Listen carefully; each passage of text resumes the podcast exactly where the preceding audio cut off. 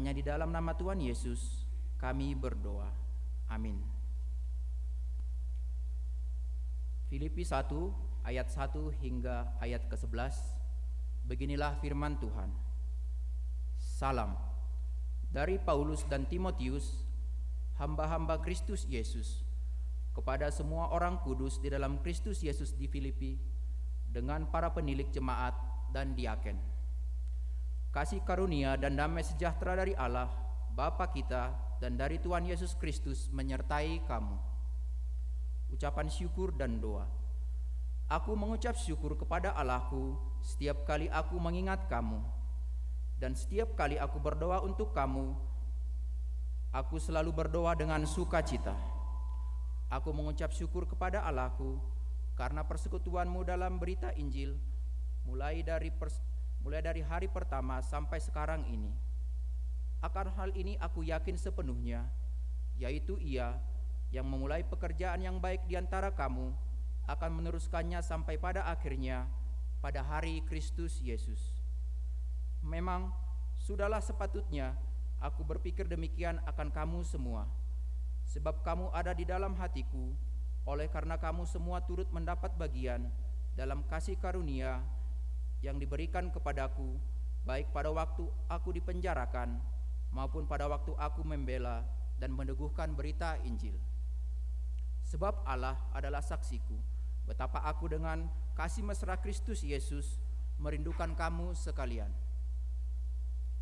Dan inilah doaku, semoga kasihmu makin melimpah dalam pengetahuan yang benar dan dalam segala macam pengertian, sehingga kamu dapat memilih apa yang baik, supaya kamu suci dan tak bercacat menjelang hari Kristus, penuh dengan buah kebenaran yang dikerjakan oleh Yesus Kristus untuk memuliakan dan memuji Allah.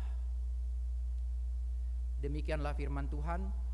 Berbahagialah setiap orang yang mendengar firman Allah serta memelihara dan melakukannya di setiap saat dengan sukacita Haleluya.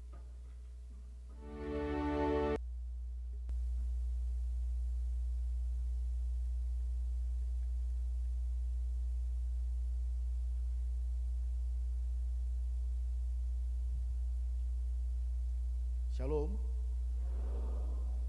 Amole.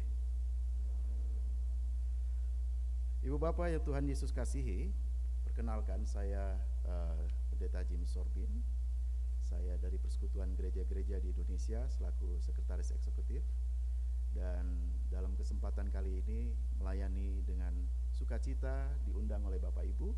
Saya hadir bersama juga uh, orang rumah, istri yang ada di belakang sana. Mungkin perlu berdiri supaya tahu nih karena leher-leher Bapak Ibu sudah menoleh tapi kok mana orangnya? Ya, ini Bu. Yang tingginya semampai semeter tidak sampai sampailah ya dan kami punya dua anak dan saya sendiri pendeta di gereja protestan di Indonesia bagian barat yang diutus untuk melayani di PGI selama uh, hampir empat tahun dan akan sampai dengan 2024 nanti Ibu Bapak yang Tuhan Yesus kasihi pengalaman beberapa hari di uh, Tembagapura ini ini pertama kali Sebelumnya baru sampai di Timika dan sekitarnya. Tapi baru pertama kali sampai di kota hujan, di kota dikatakan negeri di atas awan ini. Dan pemandangan yang luar biasa saya coba refleksikan ada begitu banyak karya Tuhan yang telah ditampilkan bagi tidak hanya melalui perusahaan ini tapi juga anak-anak Tuhan yang bekerja di dalamnya. Saya melihat ada mega proyek yang kalau saya sebagai orang gereja, pendeta tentu tidak bisa hitung-hitungan kalau yang begitu. Begitu besarnya proyek ini, proyek ini, ya, perusahaan ini. Dan saya melihat ada banyak faktor, ada banyak komponen yang menjadikannya harus terus berjalan agar kemudian produktivitas, agar kemudian yang namanya maintenance, agar kemudian yang namanya kesejahteraan, agar kemudian hal-hal yang ingin dicapai oleh perusahaan dan setiap pekerjaannya dapat tercapai. Begitu banyak effort atau usaha yang harus diberikan. Ada begitu banyak yang mensupport agar perusahaan ini terus berkelanjutan hingga saat ini dan bahkan sampai dengan seterusnya. Mega proyek ini mau menunjukkan bahwa tidak dapat satu orang pun menanganinya tanpa adanya support, tanpa adanya komponen-komponen yang lain. Ibu Bapak yang Tuhan Yesus kasihi, kalau saya mau menggambarkan komponen yang dibutuhkan untuk juga menyambut kedatangan Tuhan dalam kehidupan kita juga membutuhkan mega proyek. Minggu Advent yang menandakan bahwa ini adalah tahun baru bagi kita. Dalam kalender gereja, kalender gereja menyatakan bahwa tahun gereja dimulai dari Minggu Advent. Dan minggu yang menekankan tentang kehadiran Kristus, menantikan itu, perlulah mempersiapkan diri sampai pada akhirnya kita boleh merasakan sungguh-sungguh Kristus itu lahir tidak hanya sebagai cerita ribuan tahun lalu di negeri yang jauh dari tempat kita, tetapi dia dekat lahir di dalam diri kita. Dan kita menampakkan Kristus itu melalui kata dan perbuatan kita. Sehingga minggu Advent memang seharusnya kita hayati sungguh-sungguh untuk menjelang masa-masa menyambut, menikmati, merefleksikan kelahiran Kristus di dalam dunia ini, kehadirannya di dalam diri kita dan bagi dunia ini. Mega proyek yang saya maksud kalau kita gambarkan melalui perusahaan ini, saya refleksikan. Butuh SDM. Perusahaan tanpa Bapak Ibu tidak jalan. Perusahaan tanpa setiap orang yang bekerja untuk memikirkan baik yang tingkat administratif sampai dengan operasional teknis di lapangan tidak akan jalan. Dan di dalam menantikan, mempersiapkan kehadiran Tuhan, kita membutuhkan SDM yang sangat-sangat solid, yaitu gerejanya. Gereja bukan gedung, kita sudah yakini dan ketahui itu. Gereja adalah manusianya sumber daya manusianya. Membutuhkan banyak jiwa yang solid di dalam mempersiapkan kehadiran Kristus. Karena Kristus hadir untuk menebus manusia. Jangan sampai salah ya, sering menyebutkan menebus dosa manusia. Dosa tidak perlu ditebus. Tapi menebus saya dan Bapak Ibu semua karena itu setiap orang yang merasa ditebus, merasa diselamatkan, marilah kita bersama-sama sebagai satu persekutuan datang kepadanya, mempersiapkan kehadirannya. Karena kita adalah gerejanya yang telah Tuhan bentuk melalui kuasa roh kudusnya. Dalam pembacaan kita di Filipi ini, Paulus menekankan arti persekutuan. Coba kita lihat ayatnya yang kelima. Aku mengucap syukur kepada Allahku karena persekutuanmu dalam berita Injil mulai dari hari pertama sampai sekarang ini. Paulus menyampaikan salam ucapan syukurnya, sukacitanya melihat jemaat Filipi yang memang bertambah-tambah di dalam persekutuan, tidak hanya di dalam kuantitas jumlah manusianya, di mana orang-orang sekarang mementingkan itu. Jemaatku bertambah, kakaknya bertambah, ya. Jiwa bertambah, itu indikator kesuksesan jemaatku, gerejaku. Tidak. Melainkan kualitasnya dari persekutuan. Karena yang dimaksud persekutuan di sini perlu diklarifikasi. Seringkali kita umat Kristen ini menganggap datang ke gereja itu persekutuan. No, Gak sampai di situ saja. Mau ke mana pak? Mama mau ke mana? Mau persekutuan. Papa mau ke mana? Persekutuan.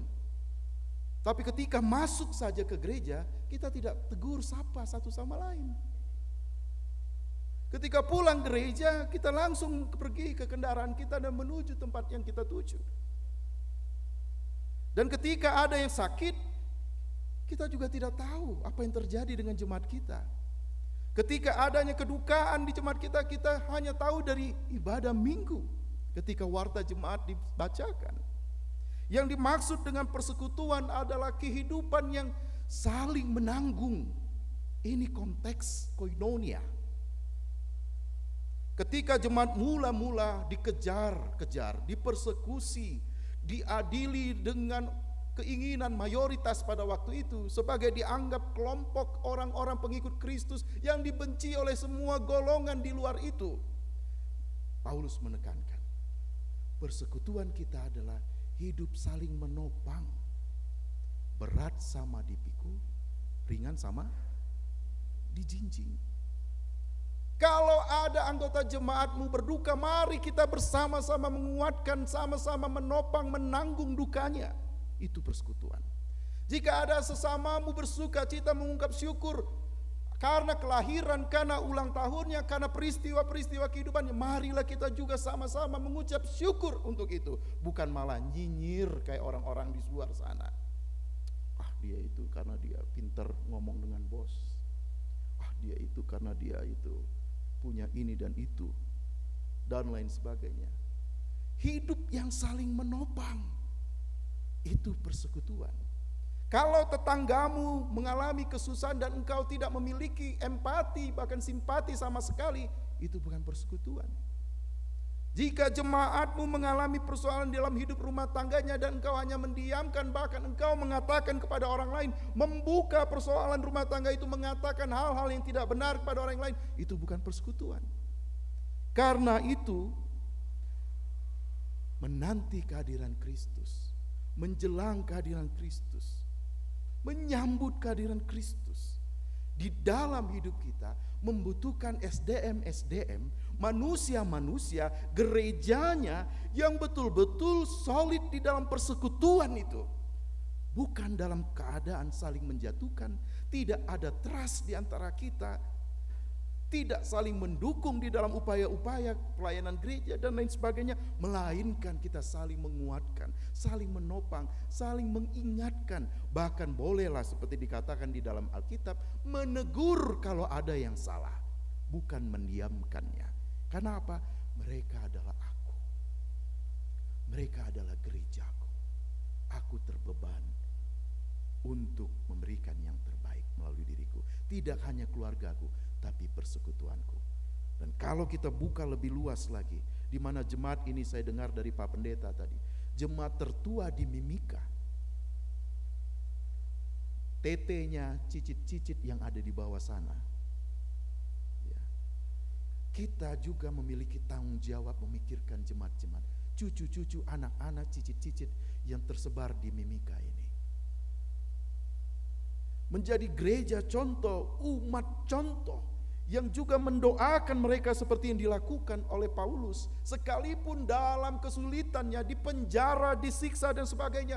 Tetapi karena pergumulan tanah pertembangan yang dimiliki oleh jemaat Filipi engkau selalu kuingat engkau selalu kudoakan dan selalu mengucap syukur dalam doaku karena engkau adalah bagian dariku dikatakan pada ayat dari sebelumnya dan sesudahnya Engkau bagian dariku. Kita bukan hanya sebagai jemaat Kalvari, tapi sebagai jemaat GKI Tanah Papua yang bersama-sama mengucap syukur di tanah Papua ini akan kebaikan Tuhan di tengah-tengah berbagai masalah kehidupan, masalah-masalah kemanusiaan, masalah-masalah politik, ekonomi, pendidikan dan sebagainya. Marilah kita tetap mengucap syukur itu karena Tuhan telah jadikan kita di tanah Papua ini sumber daya manusia dalam mega proyek menyambut kehadiran Kristus. Mulai dari diri kita dan dalam persekutuan kita. Yang kedua, saya lihat tiap hari mobil-mobil itu ada roti balak gitu ya. Itu roti balak dibilangnya. Yang kalau naik di dalamnya saya pertama dengan Maitua bilang, dia bilang saya sudah ada ketakutan ini mau perang ya katanya semua gelap lubang kecil begitu gitu kan ya kalau mau lihat-lihat enggak apa-apa katanya asal siap saja dipanggil Tuhan dalam guncangan-guncangan ada bulldozer, ada kendaraan begitu banyak, ada fasilitas yang luar biasa. Ada bangunan, ada barak, ada guest house, ada apa, semua menunjang. Dan kalau saya coba tarik ke dalam mega proyek menanti kehadiran Kristus menjelang dan juga mengharapkannya kehadiran Kristus dalam diri dan persekutuan kita. Segala infrastruktur ini adalah talenta yang kita miliki. Kita adalah gerejanya, manusianya, SDM-nya, tetapi Tuhan juga telah titipkan kepada kita berbagai talenta. Ada yang talenta untuk bernyanyi, talenta bermusik, talenta berdoa, talenta berkhotbah, talenta melakukan mukjizat, talenta untuk berkata-kata yang baik, talenta yang untuk menjadi teladan, talenta ini dan itu. Sekecil apa pun talenta Bapak Ibu Saudara miliki, persembahkan itu pada Tuhan. Bukan yang tidak ada padamu, tapi yang ada padamu, berikan itu kepada Tuhan. Karena itu adalah persembahan yang benar di hadapan Tuhan diri kita adalah persembahan itu. Bapak Ibu bisa apa? Sumbangkan yang terbaik melalui jemaat ini. Bapak Ibu memiliki apa? Sumbangkan melalui jemaat ini dalam pekerjaan-pekerjaannya. Bisa hanya melakukan ini, kembangkan. Tuhan juga berkata, jika engkau diberi beberapa talenta, kembangkan. Jangan padamkan talenta itu Beri yang terbaik dari dirimu sehingga engkau memiliki arti dalam hidupmu. Mengapa Tuhan menciptakanmu di Indonesia ini? Mengapa engkau diciptakan dari rahim seorang ibu yang Batak, yang Toraja, yang Jawa, yang Papua, yang Manado dan sebagainya? Itu bukan kebetulan. Mengapa engkau ditempatkan di PT Freeport Indonesia? Ini bukan kebetulan. Tidak ada yang kebetulan di dunia ini. Karena bukan engkau yang memilih aku, tetapi aku yang memilih engkau di dalam kehidupan ini. Persembahkan dengan segala apa yang kita bisa berikan, sehingga hidup ini tidak lepas begitu saja dengan rutinitas, kejenuhan dan tingkat pressure yang tinggi oleh karena target-target yang harus kita capai dalam pekerjaan kita. Berikan yang terbaik melalui apa yang Tuhan telah berikan. Demi kehadirannya betul-betul menampakkan karakter Kristus dalam diri kita. Tidak hanya menunggu ibadah hari Minggu, tetapi dalam persekutuan-persekutuan, aktivitas-aktivitas pelayanan yang lain, kita ambil bagian menopang pelayanan-pelayanan yang ada. Yang ketiga, sabar ya Bapak Ibu ya, masih ada 20-30 menit lagi tuh. Tidak sampailah 30 menit lagi. Yang ketiga, kalau saya lihat di tempat ini, ada banyak yang memiliki tugas atau posisi-posisi general manager, ya, sampai dengan tingkatan mungkin bilang ya terendah sekalipun, tugas apa pun itu,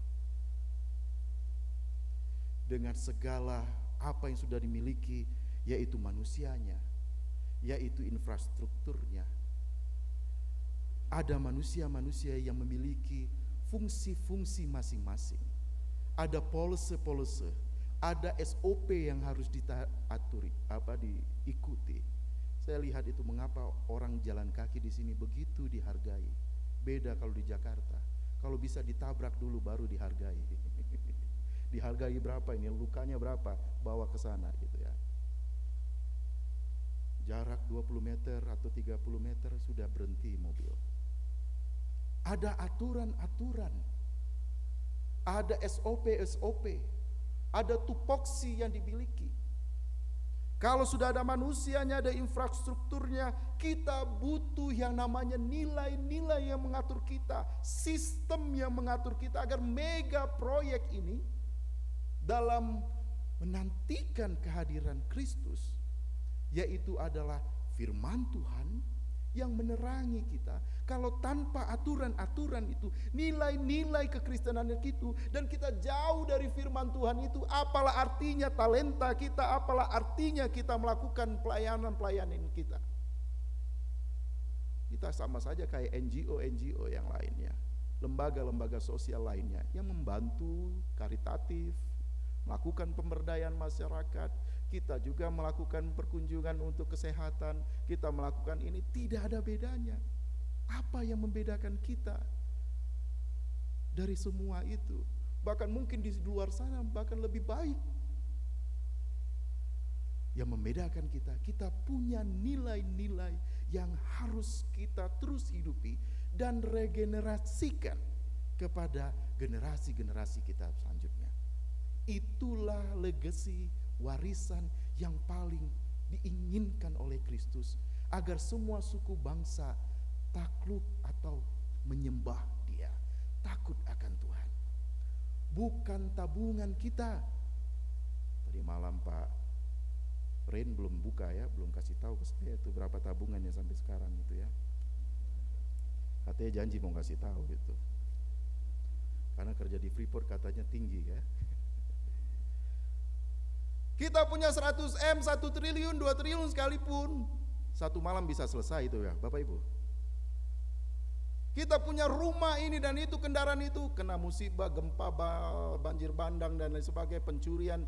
Ingat dalam Alkitab, ngengat merusak, pencuri membongkarnya dan lain sebagainya, habis itu. Apa yang tidak pernah habis? Kecuali kita yang memberikan. Kita menyerahkan. Yaitu nilai-nilai di dalam diri kita. Nilai-nilai Kristiani kita. Keimanan kita. Kalau kita memberikan hak kesulungan kita demi semangkok kacang merah saat ini. Apa saja itu? Kacang merah saat ini. Harta, tahta, pria dan wanita dan sebagainya, hilanglah semua arti penyelamatan Kristus dalam diri kita. Tidak ada gunanya atau tidak bedanya kita menampilkan diri kita sebagai orang-orang yang ditebus, orang-orang yang mensyukuri seperti tema kita, bersyukur sebagai umat yang bersyukur. Dan di dalam hukum Allah yang disebutkan tadi, hukum Tuhan. Mana tadi ya? kita tidak menampilkan bukti perintah Tuhan, firman Tuhan, prinsip kekristenan yaitu mencintai Tuhan dan sesama. Bagaimana engkau akan terbukti mencintai Tuhan kalau engkau sendiri tidak mencintai apa yang kelihatan sementara Tuhan itu tidak terlihat oleh mata kepala kita? Minggu Advent ini, yang kedua ini adalah minggu kesetiaan dan cinta. Ya, tiap minggu ada artinya toh. Minggu kesetiaan Kalau kita tidak menghidupi prinsip itu nilai-nilai di dalam firman Tuhan itu dalam hidup kita tidak menampilkan hukum Tuhan yang mengasihi sesama, tapi terlebih dahulu mengasihi Tuhan itu apalah artinya kita terkoreksi dan mengatakan bahwa aku ini sudah mencintai Allah. Apa buktinya? Kalau engkau sendiri tidak setia dengan pasangan Tuhan kelihatan di sini nggak kelihatan. Kalau saya mengaku Tuhan, Bapak Ibu akan marahi saya, suruh keluar pulang. Bagaimana kita mencintai Tuhan yang tidak kelihatan, sementara apa yang ada pada kita, komitmen kita di dalam perkawinan kita, dalam pekerjaan kita, dalam pelayanan kita, kita sendiri tidak setia. Karena bukti kesetiaan kita kepada Tuhan adalah setia dengan apa yang terlihat itu. Bukti kita mencintai Tuhan adalah mencintai orang-orang yang telah Tuhan titipkan untuk hidup bersama dengan kita, yang bukan kebetulan itu. Setia dalam pekerjaan kita, setia di dalam pelayanan kita. Karena apa? Bapak Ibu, saya, Bapak Ibu dan saudara dipanggil bukan untuk menjadi orang hebat. Apakah Tuhan memilih Paulus yang adalah bandit waktu itu yang begitu melakukan kekerasan, persekusi, diskriminasi terhadap orang Kristen itu karena supaya dia jadi orang hebat. Apakah Yesus memilih Petrus dari pekerjaannya sebagai nelayan di situ? Pekerjaan-pekerjaannya hari-harinya seperti itu supaya dia menjadi nelayan besar atau orang besar? Tidak. Apakah Tuhan memanggil saya supaya menjadi pengkhotbah hebat, terkenal, pendeta besar? Ada istilah pendeta besar berapa bulan terakhir? Apakah Tuhan memanggil ibu, bapak untuk menjadi seorang yang hebat secara ekonomi di tempat ini? Hebat secara juga pelayanan, pintar berdoa dan lain sebagainya? Tidak. Tuhan memanggil saya bapak ibu untuk setia kepadanya. Apa pun yang ada pada kita, yang kita miliki di tengah-tengah pergumulan kita, tantangan-tantangan hidup kita, Tuhan memanggil kita untuk setia. Setia dalam keadaan sulit maupun dalam kelebihan-kelebihan yang kita miliki di perusahaan ini. Dalam firman Tuhan saat ini mengingatkan kita akan arti ungkapan syukur dalam hidup ini. Di dalam bentuk kesetiaan kita, salah satu cirinya adalah bersyukur selalu kepada Tuhan. Engkau sakit, aku bersyukur Tuhan. Karena sakit ini membuatku mengingatmu dan dekat denganmu. Belum sembuh juga, terima kasih Tuhan. Mampukan aku menghadapi ini. Mampukan keluargaku menerima ini.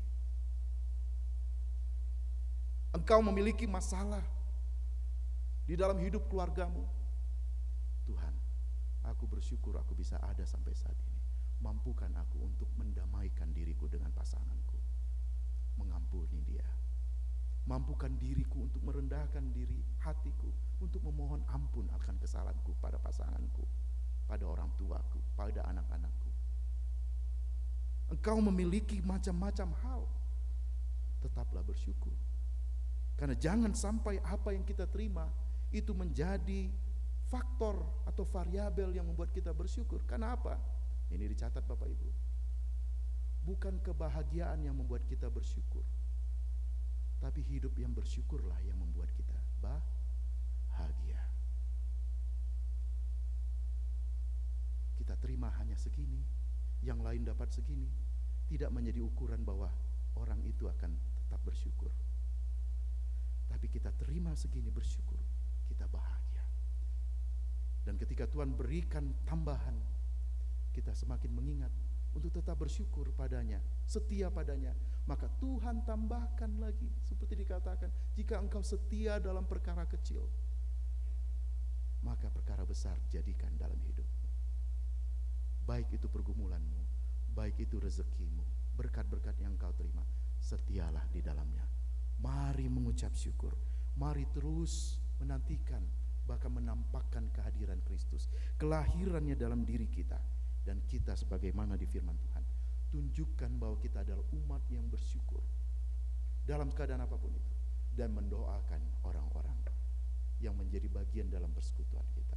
Jemaat-jemaat Tuhan, mereka yang terluntang lantung, mereka yang menjadi pengungsi di tanahnya sendiri, mereka yang sulit mengalami kekerasan bahkan hal-hal buruk lainnya saudara-saudara kita yang di tanah Papua ini. Doakan mereka selalu. Kalau kita tidak bisa memberi sesuatu, menjangkau sesuatu, doamu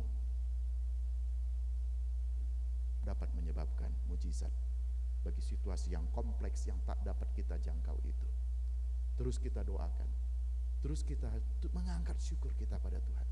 Dan kita serahkan agar perubahan-perubahan, agar rencana Tuhan, rancangan Tuhan terjadi bagi tanah Papua ini bagi Indonesia dan secara khusus bagi tempat Bapak Ibu bekerja agar berkat-berkat Tuhan tercurah bagi Bapak Ibu dan semua orang yang membutuhkan salur menjadi saluran berkat melalui Bapak Ibu, saudara dan termasuk juga saya.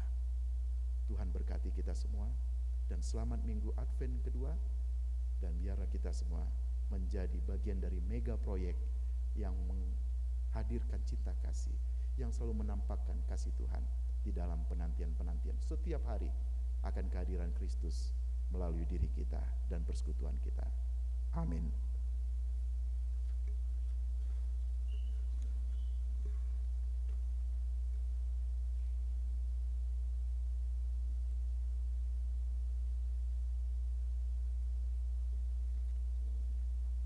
Ya.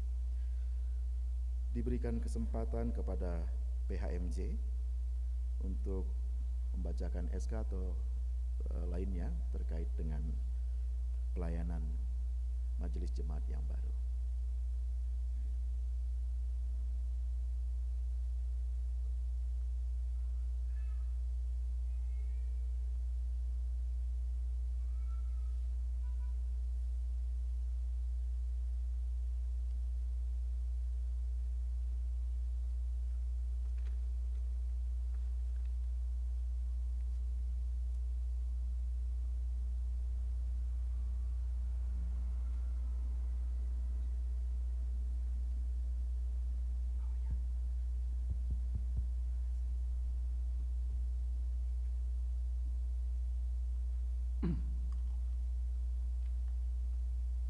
Jemaat yang dikasih Tuhan, mohon waktu sejenak. Ada beberapa hal yang perlu kami sampaikan untuk kita ketahui bersama.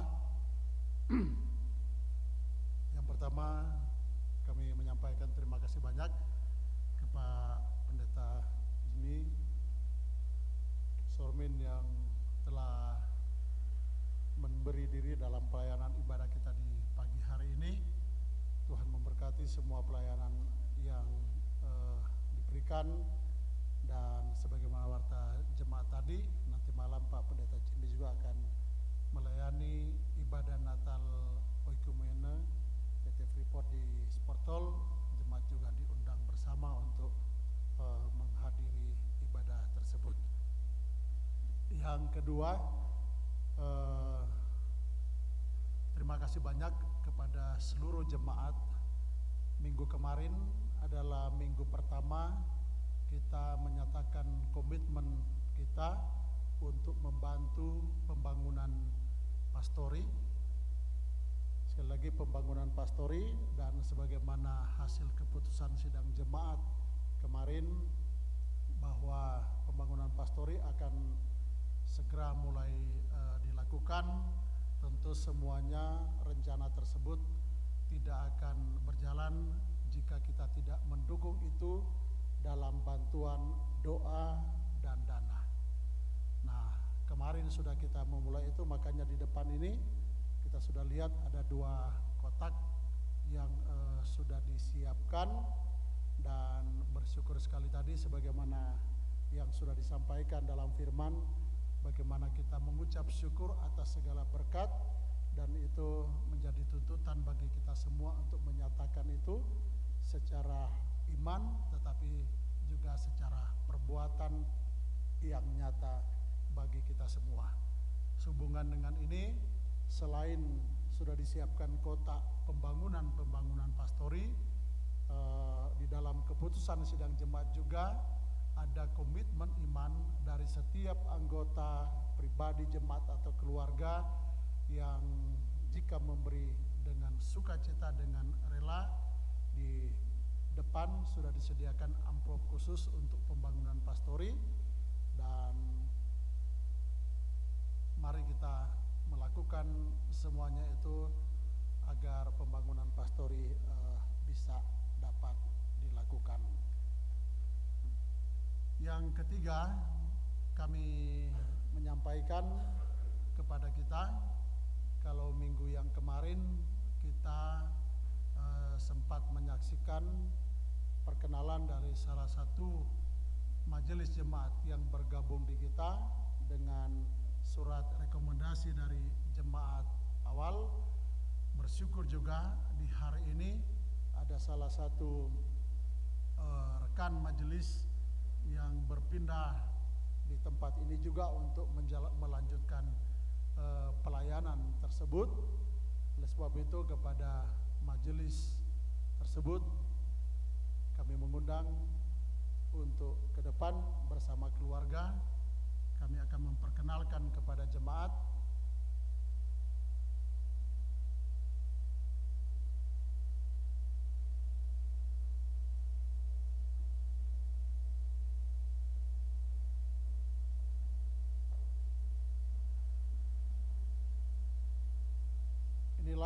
salah satu majelis yang secara resmi hari ini akan bergabung di dalam barisan eh, Majelis Jemaat GKI Kalvari Tembagapura. Nanti Ibu sendiri yang perkenalkan karena kami juga belum tahu namanya siapa. Biar Ibu yang akan memperkenalkan juga di depan jemaat. Sebelum Ibu Penatua Ibu Penatua dan keluarga akan memperkenalkan, kami akan membacakan surat eh, rekomendasi atau surat keterangan dari majelis sebelumnya di jemaat sebelumnya jemaat Martin Luther Sempan di Timika. Surat keterangan pelaksana harian Majelis Jemaat GKI Martin Luther Sempan Timika menerangkan dengan sesungguhnya bahwa nama Penatua Siska Lydia Sawaki. Tempat tanggal lahir Serui 17 Oktober 74 alamat Jalan Samratulangi Sempan Timika adalah anggota jemaat GKI Martin Luther Sempan Timika berada di Rayon 1 Week 11 yang telah terpilih dan diteguhkan pada Minggu 12 Juni 2022 sebagai Majelis Jemaat GKI Martin Luther Timika periode 2022 sampai dengan periode 2027 dalam jabatan penatua. Sehubungan dengan yang bersangkutan mengikuti suami ke Tembagapura, maka surat keterangan ini diberikan kepada yang bersangkutan untuk membantu pelayanan dan melanjutkan tugas pelayanan sebagai majelis jemaat di Jemaat GKI Kalvari Tembagapura Klasis Mimika. Demikian surat keterangan ini untuk dipergunakan sebagai mana mestinya. Timika 28 November 2022 pelaksana harian Majelis Jemaat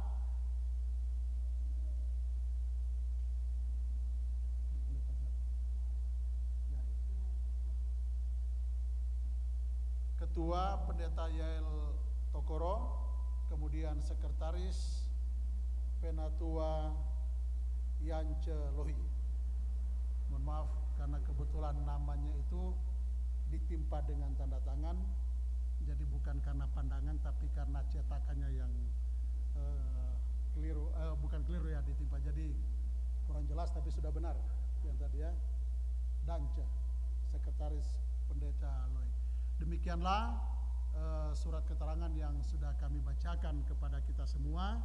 Maka uh, atas koordinasi dengan semua majelis jemaat uh, dengan PMJ juga tadi sudah disampaikan, maka atas nama seluruh majelis dan uh, jemaat menyampaikan selamat bergabung buat Ibu Penatua Siska Nidia Sawaki dalam uh, pelayanan Jemaat GKI Kalvari Tembagapura dan diberikan kesempatan kepada Ibu untuk sekaligus memperkenalkan juga keluarga.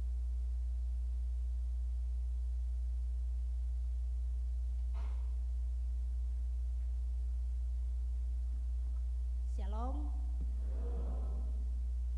Pertama-tama kami mengucapkan puji dan syukur kepada Tuhan atas penyertaan Tuhan bagi kami saat ini kami bisa berdiri di depan sini.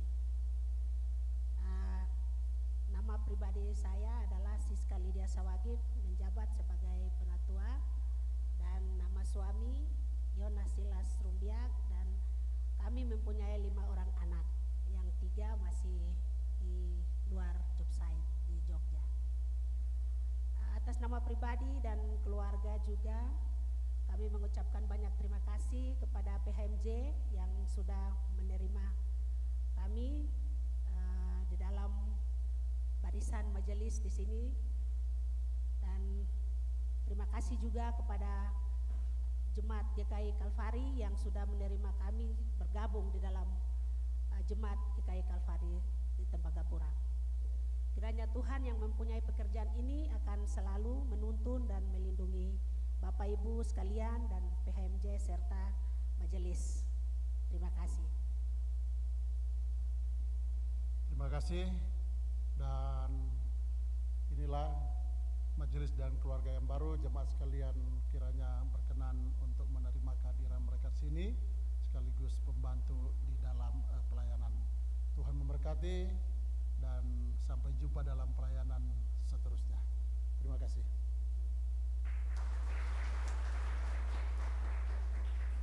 Untuk selanjutnya ibadah akan kita lanjutkan.